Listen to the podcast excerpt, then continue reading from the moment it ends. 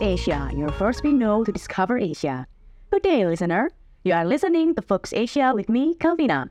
This week, we have news from Malaysia, Vietnam, Philippines, and Indonesia. Firstly, let's hear news from Malaysia. Malaysia has a grand ambition to become one of the top 30 economies in the world within the next 10 years. This ambitious plan was announced by Prime Minister Anwar Ibrahim during the Madani budget, the Malaysian government plans to take concrete steps involving collaboration with the private sector and international institutions to help create a conducive and supportive business environment for sustainable economic growth. In addition, a focus on technology innovation and development will be carried out with the aim of enhancing Malaysia's competitiveness in an increasingly competitive global market. The government is also trying to improve the quality of human resources to meet the demands of a rapidly growing economy. With high ambition and well thought out strategies, Malaysia hopes to overcome challenges and achieve its position among the top 30 economies in the world in the coming decade. All parties are encouraged to support and participate in this effort to achieve sustainable and inclusive economic growth, making Malaysia a role model for other nations aspiring to achieve true economic prosperity.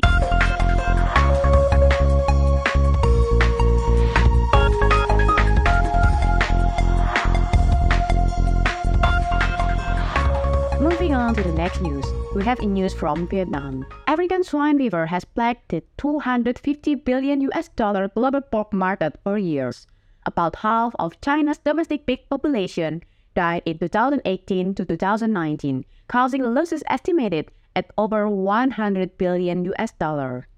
In October, Vietnam will export 2 million doses of African swine fever vaccine to the Philippines after it approved the world's first commercial vaccine for domestic use against the disease. Vietnam late last month approved the domestic commercial use of two African swine fever vaccines jointly developed by a Vietnamese company and researchers from the United States. The vaccine to be shipped to the Philippines is manufactured for commercial use by AVAC Vietnam JSC, and the company has already shipped 300,000 doses to the Philippines since its approval. More than 650,000 doses of the vaccines have recently been tested on hog herds in 40 provinces throughout the country, with an efficacy rate of 95%, according to the government.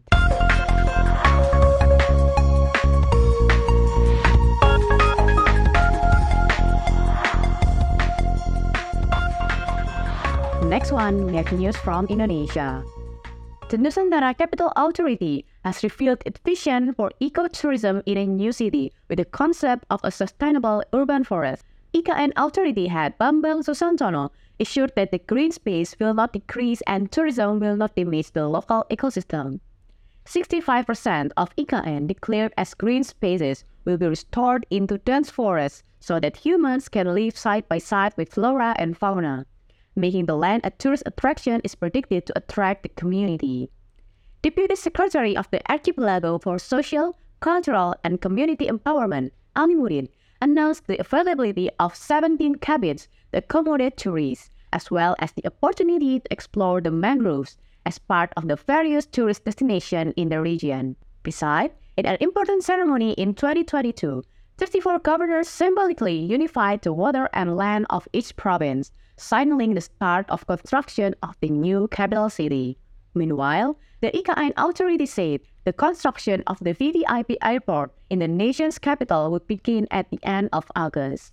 Currently, the nearest airport located in Balikpapan is 90 minutes away from the city center. The construction of the VVIP airport will shorten the travel time to the city center by around 10 minutes.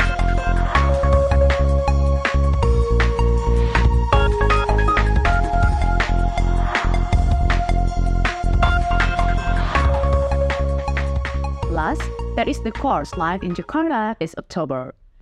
The legendary band from Ireland, The Corrs, will greet their fans in Indonesia through a solo concert on the upcoming Wednesday, 18 October 2023, at Beach City International Stadium, Ancol, Jakarta. This world concert tour will be the first reunion event for The Corrs after being on hiatus from the music world for approximately 18 years.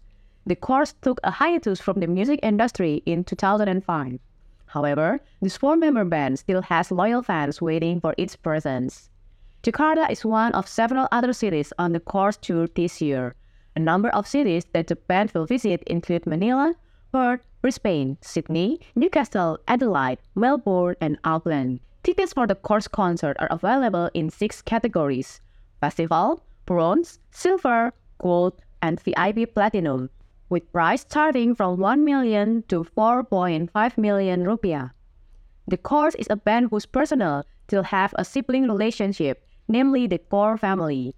The band founded in 1990 consists of Andrea as vocalist, Sharon on violin, piano, and vocals, Caroline on drums, piano, vocals, and Jim on guitar, piano, and vocals.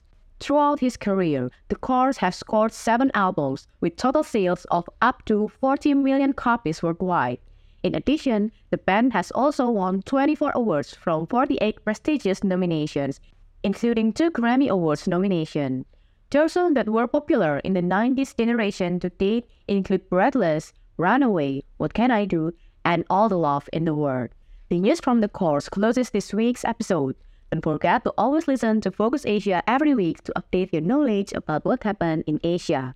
I'm Galvina. See you on the next episode of Focus Asia, your first window to discover Asia.